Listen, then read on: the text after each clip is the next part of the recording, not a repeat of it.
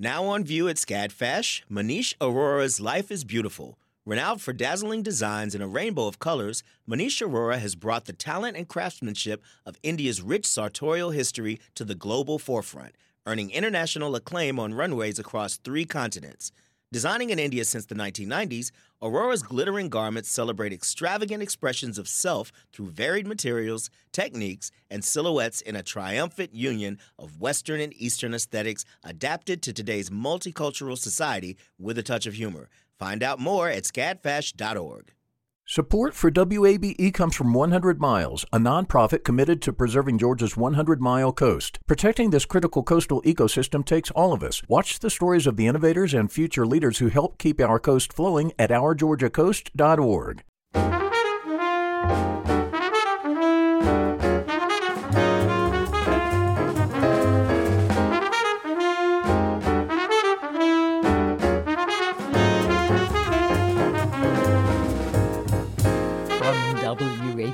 in Atlanta, this is City Lights.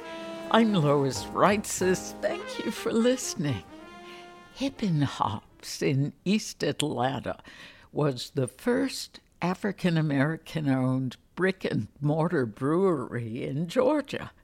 They opened in the summer of 2021 and have since added a location in East Lake and now a third location is coming to Stone Mountain. Later this hour, we'll hear from the owner, Clarence Boston. Plus, Anne Barry explores the emotional depth of primates in her photography book, Behind Glass. First, in the two and a half years since the COVID 19 pandemic began, over 6 billion people across the globe have lost their lives to the deadly disease, and millions are still living with the long term effects after contracting it. Fortunately, vaccine and booster rollouts have resulted in fewer deaths and milder cases, though the threat of COVID 19 remains to continue building confidence in vaccines, Out of Hand Theater created a project, The Time Has Chosen Us. One of the films addressing vaccine hesitancy is Comfort by Amina S. McIntyre. She joins us now via Zoom. Amina, welcome back to City Light. Thank you so much. I'm so excited to be here, Lois. Thrilled to have you. Now, before we get into your film, what can you tell us about Out of Hand Theater's project? The time has chosen us. So, in the fall, Out of Hand decided to apply for a grant through the Center for Disease Control they were giving out grants to um, arts organizations that could possibly assist with encouraging and considering vaccination possibilities and just encouraging people to really take the vaccine seriously around COVID 19 out of hand and Dad's Garage actually both were two of the companies that received the grant. And so they hired uh, Thomas Brazel to be the project manager who also directed the film, as well as Marcel Foster to do some research. And we partnered with Emory University as well um, and the Rollins School of Public Health in order to have a conversation and to make sure that we had some accuracy around the work that we were doing. And so it's been lovely because the project is kind of a subsidiary of what the work that or a kind of more of a contract project of the work that out of hand is doing. So we ran our kind of our own interviews and everything as a part of the work that they have us do. And so that's been actually really exciting to see it kind of come to fruition. Yeah. Your film is titled comfort. How did you come up with the narrative for your screenplay yeah. So, as a part of the larger project, um, what we did was we interviewed. I got a chance to be, in as a part of about eight to 10 interviews. I know they've done some other interviews past that. But we sat down and we talked to some persons in sort of the hotbed areas where um, COVID 19 really kind of ravaged. So we talked to some people in South Georgia, especially Albany area. We talked to some people in Tifton. We talked to just had interviews even as far over as Birmingham. And what we did was we just sat down and we asked people about their experience, not just having contracted disease, but also how it impacted their community. And some of the stories that we received were both heartbreaking and heartwarming in a lot of different ways. Um, there were stories, for example, of interviews of people who had lost like up to eight to 10 people in like two weeks and talking about their families or even their own residual impact and how COVID has impacted themselves. For example, lingering brain fog. Um, and also, too, just conversations around how the community has started to react and so, using that source material, I decided that it would be great to have a conversation around a family being not necessarily all being for the vaccine, because I wanted it to be a mix of uh, it's like Grey's Anatomy meets Blackish, I think is kind of where we're going with it because we wanted it to be, so we wanted it to be more than a PSA. So we didn't want it to just be like, go become a vaccine. We wanted to say, no. In those interviews, it came up that everyone, um, especially African American families, had some genuine concerns around the vaccine, especially related back to Tuskegee experiments, et cetera. Um, and so we wanted to really portray this particular family. And so the family's last name is Comfort. And so the title became comfort, as in uh, just kind of particularly chronicling this family and their experiences around COVID. I'm curious about the COVID related concerns or barriers you encountered in those community focus groups from interviewees. What more can you tell us about the hesitancy, the the distrust that many people may have felt, may continue to feel because of history. You mentioned the Tuskegee experiments. That was horrific. Absolutely. What has been amazing is that in every interview, several things showed up. The Tuskegee experiment came about. Some people mentioned the concern around not knowing the long term impact and, or effects. Um, so some people just really wanted to know what it was because the vaccine was so new and seemed to be fast tracked so quickly. Some people also, in the places that we spoke, to they weren't in situations where they weren't adjacent to the virus. These were all places where the virus really raged. And so it wasn't as if they didn't know someone who had it or if they didn't have it themselves. So for some people it was oh well i had it and it wasn't that bad when i had it. For others it was also just even though i've had it and i've seen it i just don't fully trust what's going to happen next and we just don't have enough information. Um, and so and, and even lastly there are some people who are like well if all of my family has it and i have it then i don't need to get it. And so there was just a lot of different conversations around is this actually necessary? Are we moving too fast? Is this something that in about 10 or 15 years we're going to find out the vaccine wasn't just tested properly on this part or the study. And quite honestly, some of those things could still come about. I think that's also just kind of part of how science works and, and the way that we tinker and the work of boosters and things of that nature. But one of the biggest things, and I think, is that the reason that I think more people are starting to have the conversation around the vaccine is because some families are absolutely requiring it. And so there's conversations in families around, hey, look, you know, we want to gather, but we really need people. If you're not going to get vaccinated, I need you to test, or I need to have these conversations because it is so important for us to not have the same kind of losses that we had prior to as a result of us being in contact with um, of with COVID nineteen and just the impact that it's had before. I love your description of Grey's Anatomy meets Blackish. The film does not mention the Tuskegee experiment. Would you give us a synopsis of Comfort? Yes, absolutely. So, Atia, who is one of the daughters of the Comfort family and who currently takes care of her father, is hoping to get the family back together for family fun day. And this is the first family fun day that they've had since the pandemic started. And it just navigates this particular day of games and the persons who in the family were invited, who weren't invited around the vaccine itself, and all of the secrets and the conversations that come up with a family that comes back together after having been apart for a couple years. If you are just joining us, this is City Lights on WABE. I'm Lois Reitzes. My guest is playwright Amina S. McIntyre. We've been discussing her new short film, Comfort. In what ways does the film illustrate how people responded differently to COVID 19? Absolutely. So in the film, it focuses on three siblings Tia, Tanisha, and Thomas. Jesse is the father, but Tia is the sibling, kind of the youngest sibling who stayed with her father um, even after their mother passed away. Tanisha decided to leave the area because she had the means to do so. So as soon as COVID came about, she was like, Well, I have the wealth to do so. So she moved to another city to keep her part of the family safe.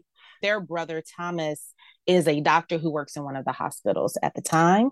Um, and so he's in contact with COVID on a regular basis. And then we also have uh, Tia's son, Cameron. We also have Tanisha's daughter, Kelsey, who was a college student. And the idea is that Tia is very adamant about the fact that we lost our mom, we lost all of these other members of our family. So nobody can come in because I'm still taking care of our father who's on oxygen. Um, and so she's one of those persons who, after COVID, is very tight lipped about who can come in and really wants to con- kind of control the environment. Thomas, who is a doctor who sees things all the time is in a position where he is a little bit more relaxed about how things kind of go about in terms of how you care for people and how you not judge people in terms of the vaccine itself. Tanisha is someone who is willing to be a part of family, willing to do the work, but is also aware of the fact that if she can kind of get out of in a particular environment, then she will. And how these kinds of things kind of come about in terms of the COVID conversation is that these are actual decisions that a lot of people really did make when this came about. And everybody has an idea for how people have handled responding to COVID when it came about and how people have then responded to the vaccine and the spectrums, especially whether um, not only across uh, racial lines, but also economic lines and how these particular variations happen within the family one of the biggest conflict comes in between Tia and Cameron, her son, because Tia is very adamant about getting the vaccine, and Cameron is very hesitant around the vaccine for a lot of the reasons that we mentioned before, which also has meant that in those two or three years, they actually haven't seen each other. And so, having those particular conversations around, yes, I know that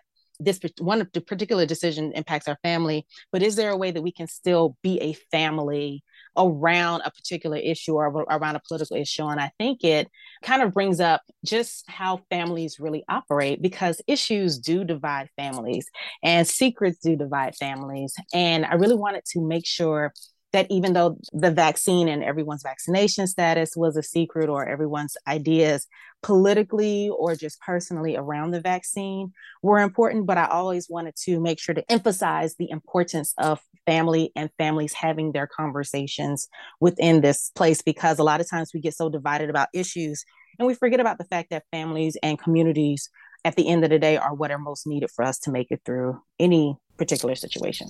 Mm. According to the CDC, since the vaccine rollout, Black and Hispanic people have been less likely to receive a vaccine than their white counterparts, but the disparities have narrowed over time and even reversed for Hispanic people. Why was it important to you to highlight a Black family in this film? Mm-hmm. Well, it was important for me for a number of reasons. I'm a Black woman, and for me, always telling Black Southern stories and Black Southern reactions to things are very important because very often we might get a Black family, but they're very often not from a Southern region. And so for me, it was important to write about a kind of a family that I felt like had a certain significant cultural element to them, but also saying this is the voice that I can really write mostly from. That's not to say that these conversations don't happen in other places and that it cannot be a universal story. But for me, the best way I could write the truth around it was to say, let's focus on especially a Black family. And even though, like, for example, in places like Albany and, and Tifton, it was across racial boundaries, there are families that still do have this particular conversation coming up. And that particular friction around the historical nature of vaccines is something that I feel like is very culturally specific to us and i felt like it's something that just kind of needed to come back up um, but for me it's just like it's just kind of where i write around and i do know too i believe that out of hand is looking to also get stories from other demographics as well in order to have this particular conversation. And I believe they're also going to be kind of bring in some other writers too to make sure that all of those voices are there. But all in all, for me, understanding, especially how members of my own family have felt, how our gatherings have had to go, and watching things happen. And also, I work part time as a chaplain, so also watching it from a, a healthcare perspective as well has been very important to see the, especially with the numbers of persons who are coming up and the numbers of people and the demographics. There's, it just was very important for me to write the story that I knew I could write the best and probably could get the most out of in this case. Mm. The 30 minute film is offered for free on the Time Has Chosen Us website. I mean, in what type of settings or events would Out of Hand stream this film? So, we actually had our premiere at the Midtown Theater which actually premieres a lot of uh, smaller independent films. But we have it going up sometimes in festivals. It can be done in schools. It can be done in your living room. Of course, Out of Hand specializes in bringing plays to living rooms and to making them very accessible. It can even be viewed in the comfort of your own home. So even if you have a family and you just want to have a conversation about it, part of it being a free resource and making it so that it is readily available on Vimeo is so that it really can be streamed anywhere, either as a special event or just in the comfort of your own home as a part of just your own Netflix watching, as we like to say, since we know that that has been on a rise since the pandemic started. Playwright Amina S. McIntyre. Her film Comfort is streaming now. You can find more information about the film and Out of Hand Theater's project, The Time Has Chosen Us, on our website, wabe.org slash citylights. In a moment, oysters and craft beer are coming to Stone Mountain, courtesy of Georgia's first African American owned brick and mortar brewery. Amplifying Atlanta, this is 90.1 WABE.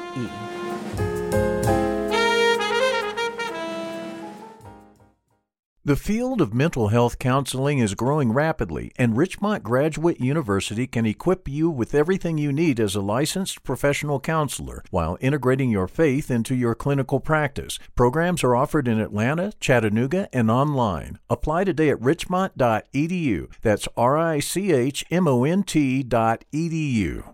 You love free, and at Ameris Bank, so do we. That's why we're proud to offer worry free, hassle free Ameris Bank free checking. Manage your money your way with convenient access to digital, mobile, and telephone banking, all with no monthly service fee or minimum balance requirements. At Ameris Bank, we're with you. For more information or to open an account, visit our local bankers in person or online at amerisbank.com slash free checking. Other fees such as overdraft fees may apply. Ameris Bank, member FDIC, equal housing lender. This is City Lights on WABE. I'm Lois Reitzes. It's great to have you along. When Hippin' Hops opened in East Atlanta in the summer of 2021, they earned the distinction of being the first African American owned brick and mortar brewery in Georgia. Since then, they have added a location in Eastlake, and now a third brewery is coming to Stone Mountain. Last year, City Lights engineer and contributor Shelley Canavy sat down with the owner, Clarence Boston, and filed this audio postcard. Oysters and craft beer. Sounds like a winning, if unorthodox, combination, if you ask me.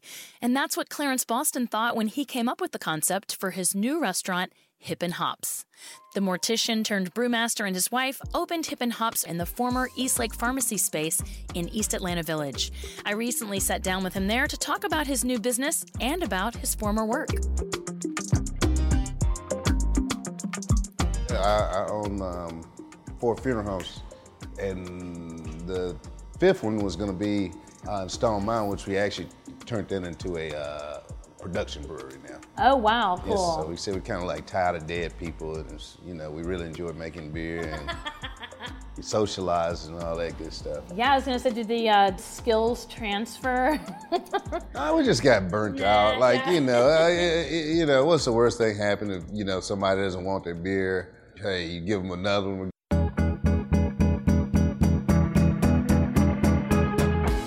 Just making everybody happy with your beers and oysters. So how did you come up with that concept of pairing beer and oysters? Well, we own a uh, oyster lease out of Stump Sound that we lease out to a, another oyster farmer.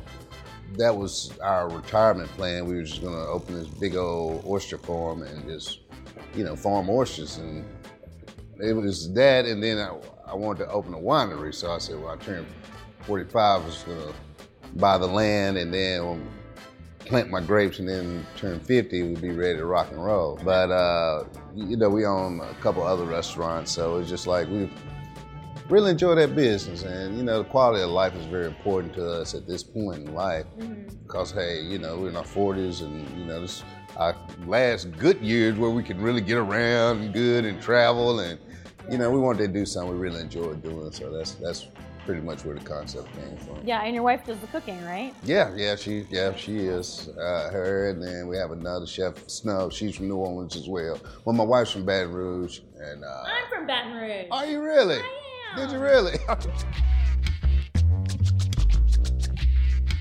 I saw the menu. It's very southern. I mean, we are still in the South, but you know, right, right. South Louisiana is a whole different thing. well, it's not a seafood restaurant really around here, uh, and you know, I really enjoy oysters, and you know, my, my kids do. I know it's not about what I enjoy, but I've, I, you know, it just makes it more fun. right, yeah. But there's not a lot of places that you know to go for good oysters around here. And, uh, yeah.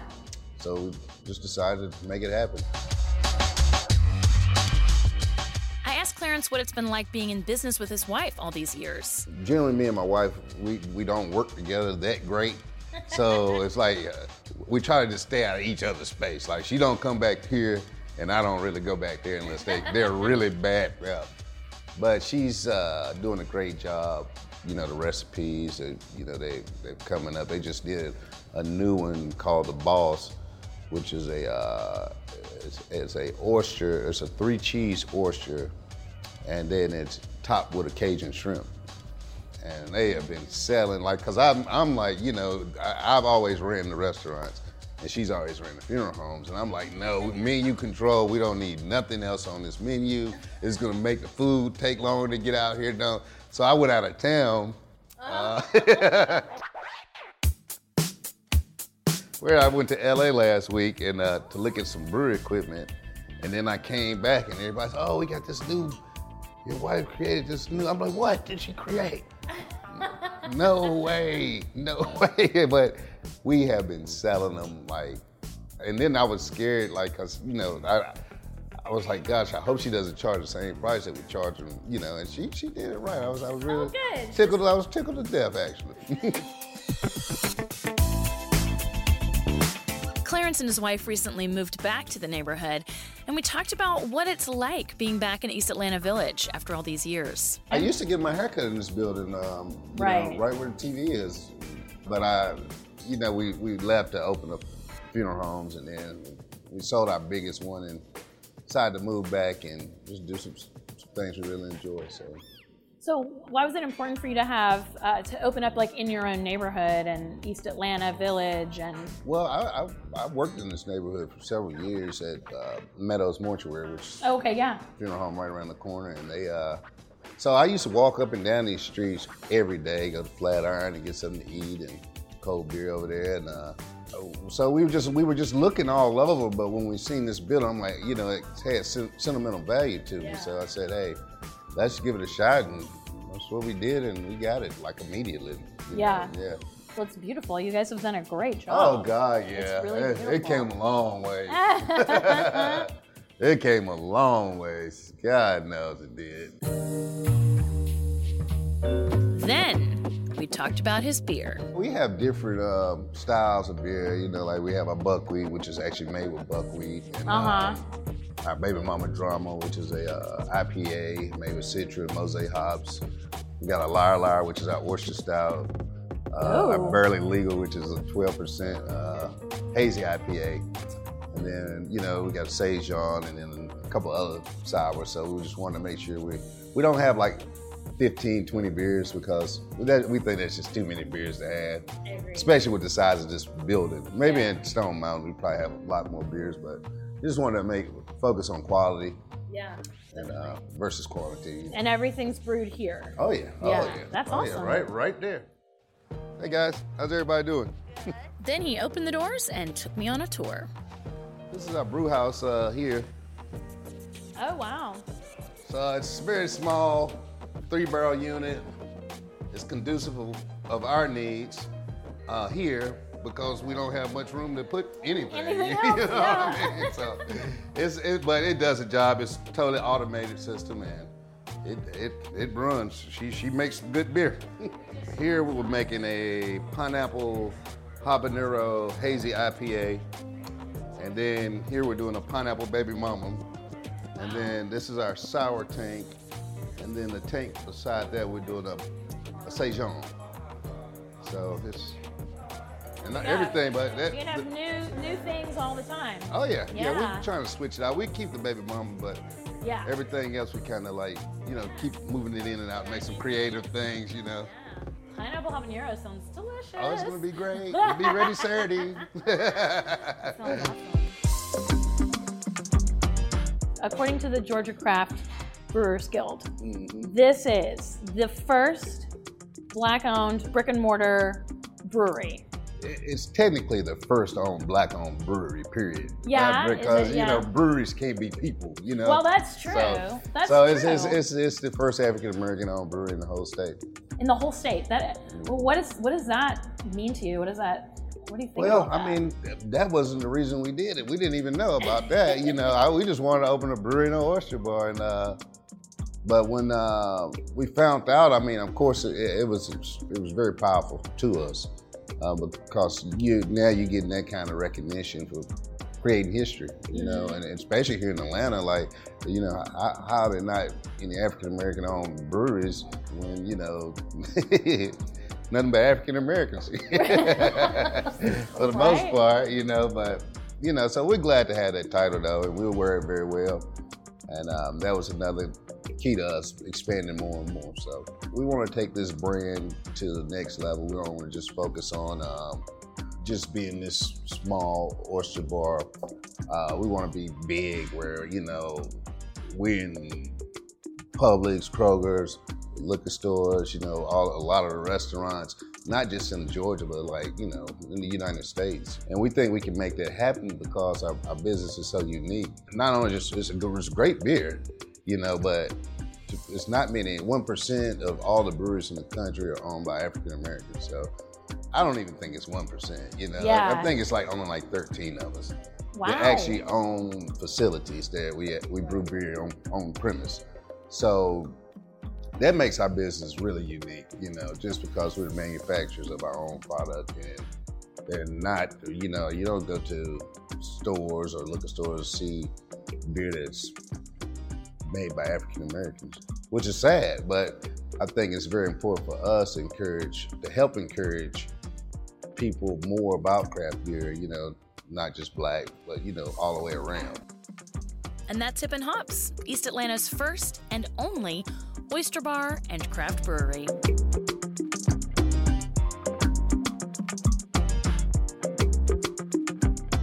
Hippin Hops owner Clarence Boston, speaking with City Lights engineer and contributor Shelley Canavy in July of 2021.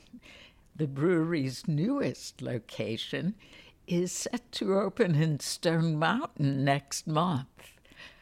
Coming up, we'll explore the emotional depth of primates with Behind Glass a photography book from Anne Barry. Amplifying Atlanta, this is 90.1 WABE.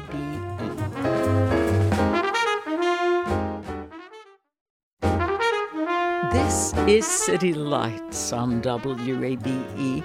I'm Lois Reitzes. Thank you for listening. Curator and critic Jerry Cullum writes that photographer Anne Barry's art is deployed in the documenting of an already profound encounter. Those encounters depict primates, conveying a surprising range of facial expressions and depth of emotion. The artwork appears in a new book, Behind Glass, a collection of photos by Anne Barry. She joins us now via Zoom with the designer of the book, Lori Schock. Welcome to City Lights. Thank you. Thank you. And what led you to begin photographing primates in 2010? I was traveling with my husband in Europe and I was looking for something to photograph. And I started going to zoos because that was a well, I've always loved animals, first of all, and I like to look at animals and and it was a place that I could go with public transportation and also there are always good directions to zoos and I, I don't have a good sense of direction. So I would go to the zoo and then, you know, very shortly I realized that the most captivating thing in the zoo were the primates because they're so much like us. So I started going to different primate houses. And when I would go on a trip with Will, I would add, I would say, well, let's stay another week. And I would target some zoos that had primates in them. There are many city zoos represented here from Central and Western Europe. How did you decide which zoos to include in the book? Well, some of it just happened to be where I could go, where, where Will was going for work. And then then I would try to say, okay, well, if we're going to be in Dusseldorf, you know, I can get to Cologne. I can get on the train and go to Cologne and or Wuppertal or Krefeld in less than an hour. So that was an easy one. But then I would, then after every trip, I might say, okay, could we just go over here? You know, so I would read about the zoos on some of the chats, and the internet helped a lot with that. Is Atlanta the only U.S. zoo where you photographed? It pretty much is. I've been to some other zoos. I've been to the Portland Zoo in Oregon, and I've been to the zoo in St. Louis. But even Atlanta Zoo, it's hard to get photographs because our zoos, we don't have as many and they're bigger, but they're also a lot more crowded. Where in Europe, small towns have zoos and people are go there all the time. So that and during the week i would usually be the only person in the monkey house. And that would never happen in atlanta even during the week. When did you realize that the primates were posing for you? Hmm. Well i, I mean I, it, it's clear that they are sometimes and the one thing that I realized is how how much they were is this very small zoo in Krefeld, Germany. I was taking pictures and a lady was in there sketching and she realized that I also was staying in the exhibit. And she came over and and she spoke a little English and she said, I want to introduce you to my favorite chimpanzee.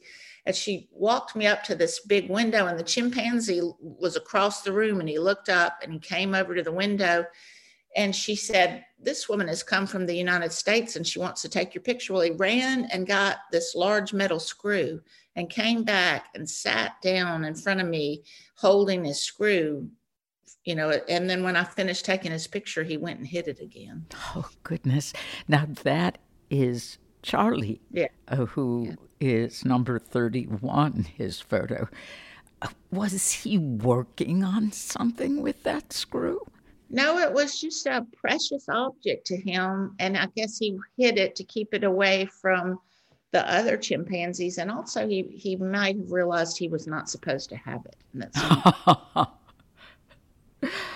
well, how do your portraits reveal the distinct personalities of each subject? Each type of primate you know, has a, a, different type of personality, I think, and and you can really see in the apes, you know, that they all have their own personality and their own facial features. You can tell them apart. I think the smaller monkeys, it's harder to tell. And I also get a lot of people saying, oh, uh, that monkey's so sad, which is not actually true. They just don't have the muscles. That a smile to a primate is not like a smile to us. Oh, interesting. might just be curious rather than, you know, they're usually looking at me and it's not that they're sad and trying to get out of the enclosure. They're just, they're liking to interact with me and they're curious. Now, and you have a forward from the critic, curator, and writer Jerry Cullum, whom I mentioned. You also have an opening statement from the godmother of primates, Jane Goodall, and a very impressive essay from Dr. Jo Setchell. Did you know a lot about primates before you began your work? I did not. I know a lot about horses, but I did not, I've learned a lot about primates. I didn't know the different species and and so whenever I went to a zoo that had certain types of primates, I would go home and research their habitats and what was threatening them and and just more about the personalities of the primates. Mm. So I, I have learned a lot doing this project. Lori, you are the producer and designer of Behind Glass. What does your work entail? Well, when I begin a book, any book, it's about getting to know the artist and the author first and what body of work they want to reveal to their audience. And so Anne and I met years ago, actually, when I was teaching a publishing workshop at Serenbe. And that was when I first got to see these portraits, these amazing portraits of the primates. And when Anne decided to publish a book, we sat down and talked about how to present the work. So the first thing is, in her case, we wanted to create a quiet and intimate experience for the reader, similar to her one-on-one meetings with the, you know, the primates we wanted a reader to be able to really experience that each and every image without competition. So that's why there's one image on each spread so that you really have time to to sit and get to know as much as you can the personalities of each primate. So it's really about helping to realize the vision of the author or the artist or both? Ah. Because the average reader or viewer is not aware of this. We just see a beautifully produced book and I guess too often do not stop to realize what it takes to do that. Would either of you talk about primate diversity, that's touched upon in one of the essays. I guess it was in the essay by Dr. Setchell. She spoke about how many different countries they're from. Mm-hmm.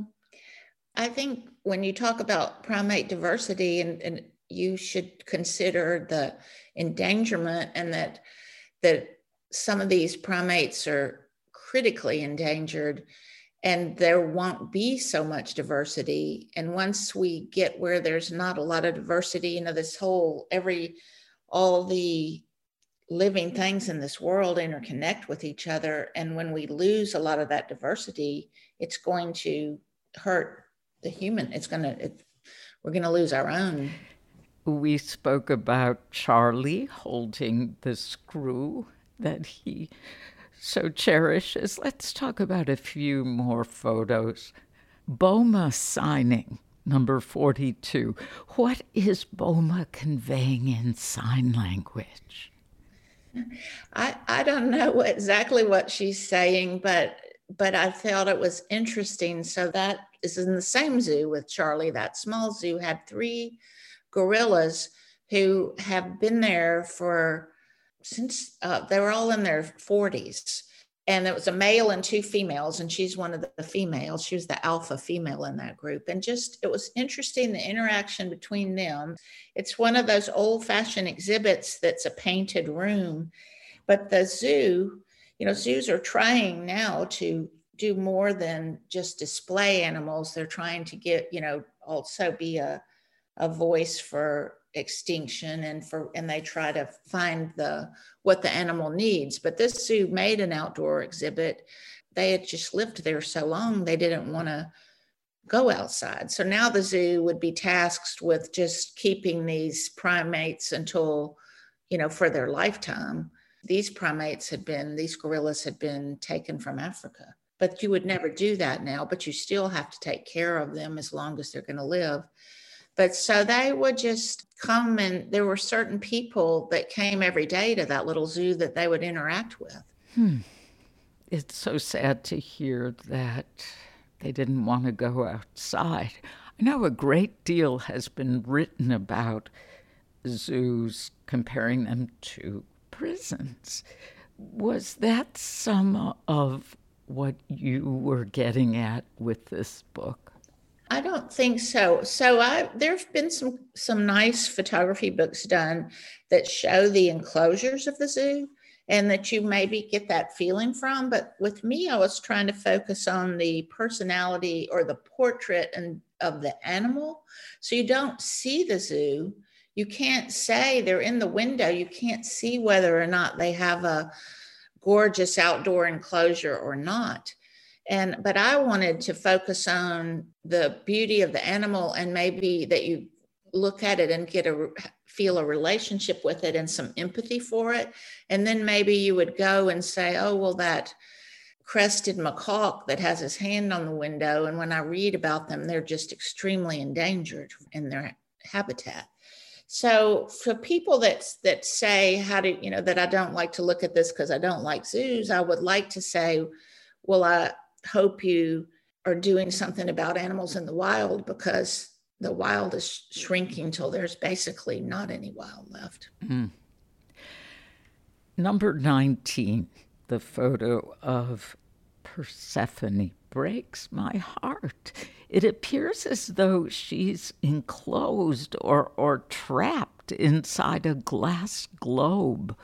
Would you describe this photo and what you believe she was telling you? Yes. Okay. So, first of all, that photo is a, a, few of the photos are montages where I wanted to add something. A montage is a picture on top of a picture where I maybe wanted to add something to give the, the primate a little bit of a story, a narrative. And so that's one of those little bubbles that kids pop up in, and there, it was for looking at penguins.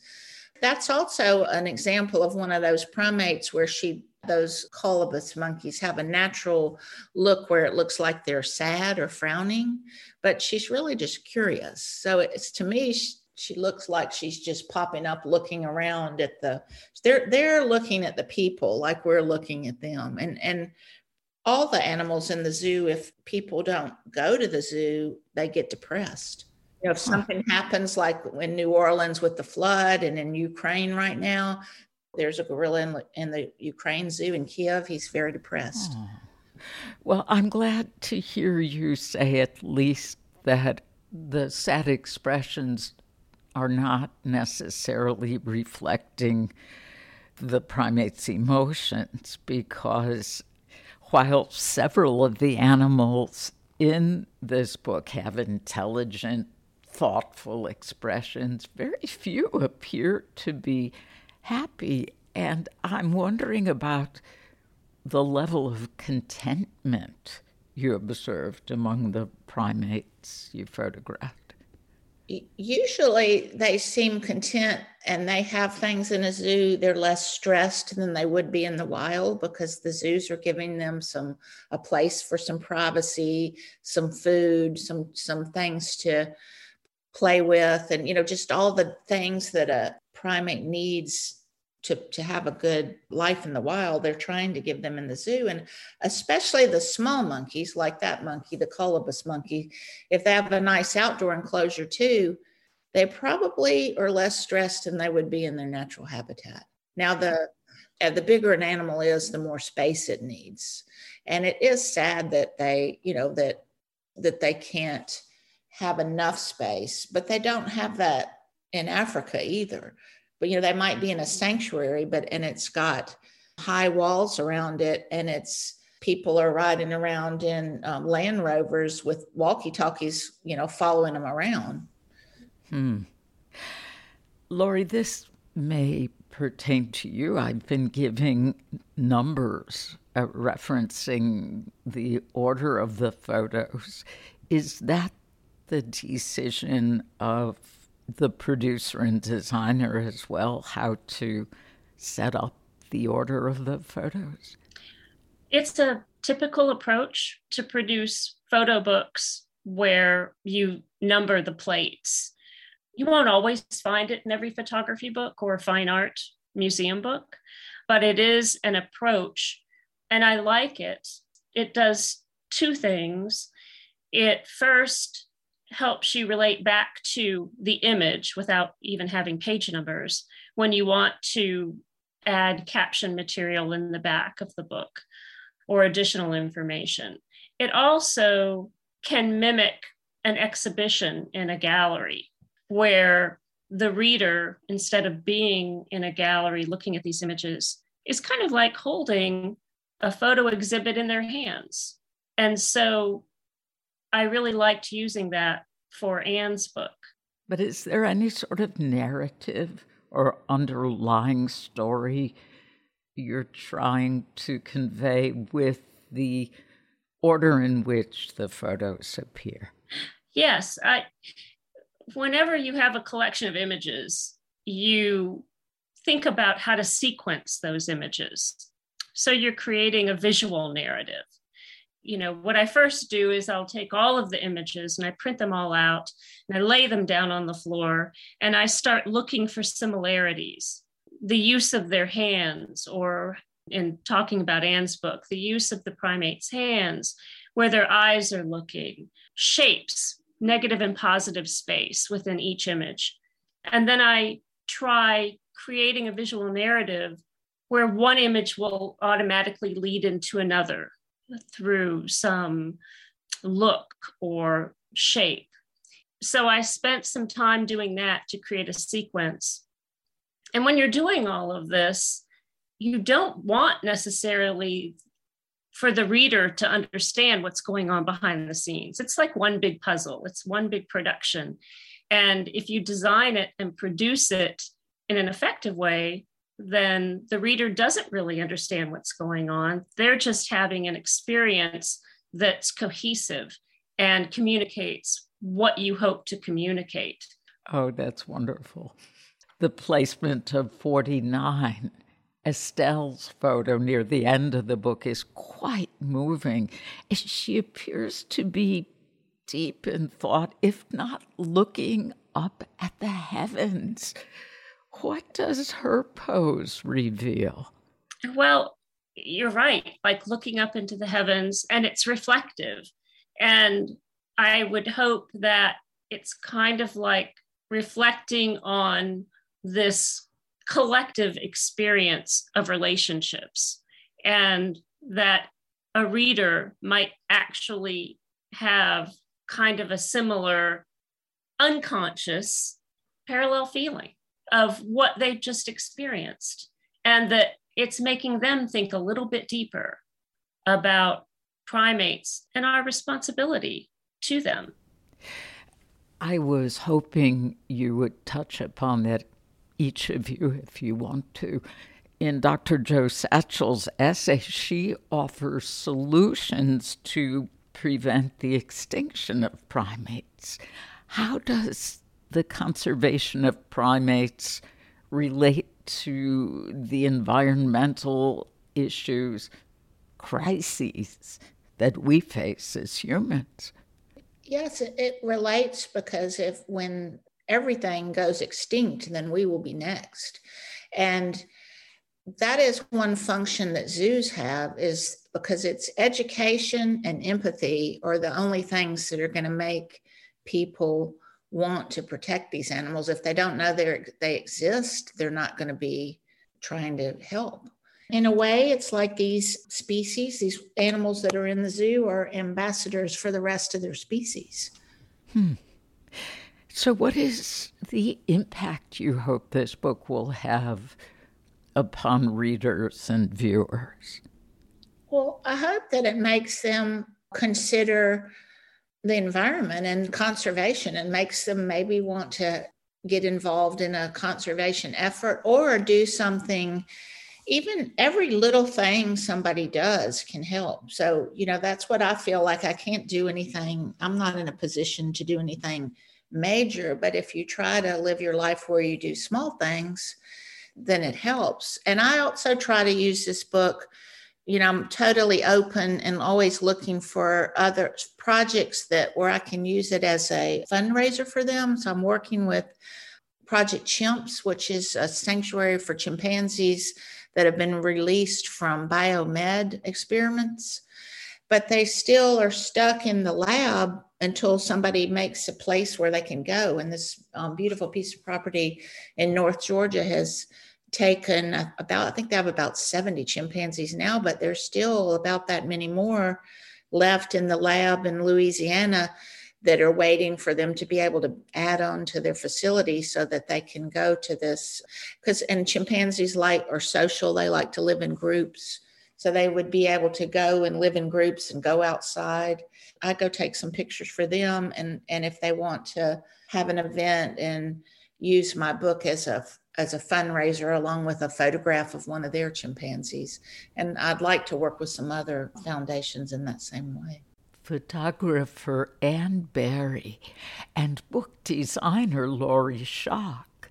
More information about the photography book Behind Glass is on our website, wabe.org. You've been listening to City Lights, our daily exploration of arts and culture. Tomorrow at 11 a.m., renowned artist Genevieve Gaignard tells us about the new digital art installation on Marietta Street. Look at them, look at us. Plus, our series Speaking of Music will feature the artist Q Nova. If you missed part of today's show, you can catch up on our website wabe.org slash citylights. There you'll find our complete archive of interviews so you can listen to City Lights on your schedule. City Lights senior producer is Kim Drobes. Summer Evans is our producer, and our engineer is Shelley Canavy. I'm your host, Lois Reitzes and we want you to connect with City Lights on social media. We're at WABE City Lights on Facebook and Instagram, and you can follow me on Twitter at L O I S R E I T Z E S. Thanks for listening to WABE Atlanta.